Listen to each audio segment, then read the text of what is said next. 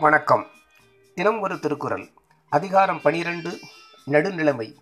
குறள் எண் நூற்றி பதினைந்து. கேடும் பெருக்கமும் இல்லல்ல நெஞ்சத்து கோடாமை சான்றோர்க்கு அணி. பொருள். நற்குணம் நிறைந்த பெரியோருக்கு அழகு செய்யும் அணிகளானது நெஞ்சினால் நீதி தவறாது நிற்கும் நடுநிலைமையேயாகும். செல்வமின்மையால் வரும் தாழ்வும் செல்வத்தால் வரும் வாழ்வும் வினையின் பயனாக வருவனவே என்று தாமாக வருவன அல்ல. விளக்கம். வாழ்வும் தாழ்வும் மக்களுக்கு மாறி மாறி வரும் இயல்பின. ஆனால் தகுதி ஒருவனிடம் வந்தால் மாறாது நிலைத்து அவனுக்கு அழகையும் பெருமையையும் செய்வது.